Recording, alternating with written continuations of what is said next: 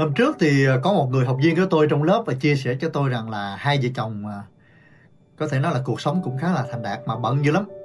Nên là thuê một cái người giúp việc để nuôi con đứa trẻ 4 tuổi. À, cái người giúp việc về làm cái nhiệm vụ là coi như là lo hết tất cả những cái công việc của một người mẹ. Hai vợ chồng đi sáng đi sớm nè rồi à, tối về rất là muộn. Bắt đầu là thuê cái người rồi cái người giúp việc là sáng làm gì? Sáng bắt đầu đánh thức con dậy à, đánh răng, rửa mặt, tắm rửa cho con cho con ăn, rồi đưa con đến trường.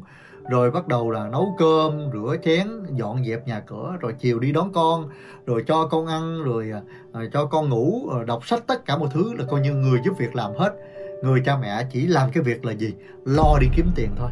Thì họ cũng cảm thấy rất ổn anh chị. Bởi vì sao? Bởi vì mình mình lo cái công việc của mình. Bây giờ con của mình về nhà thấy nó còn ngồi đó rồi năm tháng cũng trôi qua và điều đặc biệt anh chị đến một ngày khi mà quay trở về đó thì cái người vợ về nhà trước à, hỏi người giúp việc chị hai ơi con uh, bé na đâu rồi?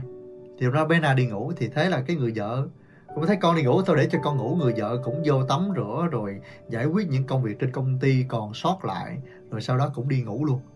Rồi tối cái người chồng về nhà thì thứ nhất là bước vô nhà thì hỏi à, à, vợ về chưa? Thì nói vợ lên phòng ngủ rồi. Hỏi con đâu? À con nó cũng ngủ rồi. Cái điều đặc biệt anh chị nha. Lúc mà người chồng vô đánh thức đứa con thì đứa con nó không tỉnh dậy.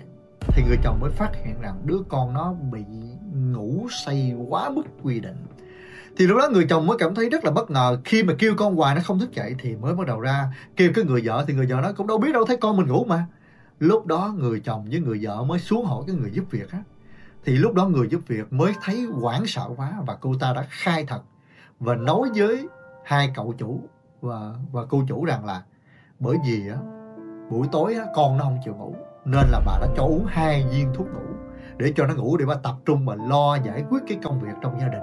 Chứ nó thức là, là bà không có nói nó không nghe nó lo nó chơi nó chạy. Bà phải giữ rất là mất thời gian. Thế là hai vợ chồng trời đất cơ anh chị nổi điên lên vừa giận quá trời đất đưa con đi vô trong bệnh viện. Kịp lúc đó là một cái tin rất là đau đớn, nhưng mà cũng là cái niềm vui là đưa kịp vô trong bệnh viện đã được chữa lành cho đứa trẻ, không? Ờ, sau đó vượt qua được những cơn nguy kịch. Thông qua cái câu chuyện này tôi muốn nói chị thế này là tiền bạc anh chị, rất quan trọng. Nhưng anh chị hãy nhớ thế này nè, con anh chị với tiền cái nào quan trọng hơn? Đôi lúc mình cứ chạy ra bên ngoài, mình lo đi kiếm tiền. Kiếm tiền là ai cũng đi làm cả, nhưng phải biết dành cái thời gian để ở bên cạnh con mình khi anh chị về nhà, anh chị còn gọi được tên con, còn được chơi với con. Đó là hạnh phúc người cha mẹ. Nếu một ngày nào đó anh chị sắm một khối tài sản về, nhưng về đến nhà không còn nhìn được thấy con, không còn được nhìn được cái nụ cười con, không nghe được tiếng của con, thì lúc đó cái hạnh phúc đến đâu? Cái thứ hai tôi nói anh chị nó đã cái tuổi thơ con mình nó ngắn lắm. Nó quay qua quay lại là nó lớn anh chị. Mà nó lớn rồi đó anh chị. Anh chị muốn kết nối với con cũng khó nếu là con gái rồi nó sẽ lấy chồng, nó đâu có thời gian bên cạnh mình. Rồi con trai nó lấy vợ. Nên cái sự gắn kết của mình với con nó không nhiều. Mà con cái nó là gốc rễ. Nó là cái hoa trái của mình. Nó là cái sản phẩm của mình. Nó là cái di sản của mình. Nếu mình không thương nó, mình dành thời gian kiếm tiền rút cuộc để làm gì?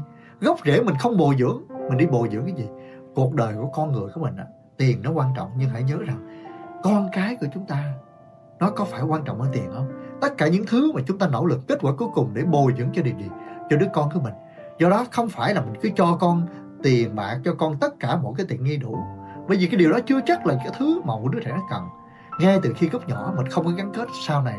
Gắn kết khó dữ lắm anh chị. Hãy rút ra được cái bài học này. Nhờ cái bài học đó tôi chia sẻ cho anh chị để giúp anh chị nhận thức tôi cũng có con, tôi cũng thương con mình. Và tôi biết rằng anh chị cũng thương con. Nhưng quan trọng nhất, anh chị phải biết bài trí cuộc sống về lại. Thà anh chị kiếm tiền chậm hơn chút xíu, ít hơn chút xíu, nhưng mà cái gia đình anh chị nó vẫn. Rồi con cái nó hạnh phúc, để rồi anh chị tận hưởng trong cuộc đời của mình. Để mình kiếm tiền về nhà mình có được cái gia đình này, con cái vui vẻ. Và đừng bao giờ để ra cái tình trạng này xảy ra trong gia đình của mình, anh chị nha. Rồi xin cảm ơn mọi người. Chúc các anh chị cùng với người thân, con cái của mình có một cuộc sống hạnh phúc trọn vẹn. Nhớ dành thời gian cho con. Cảm ơn các anh chị rất nhiều. Xin chào.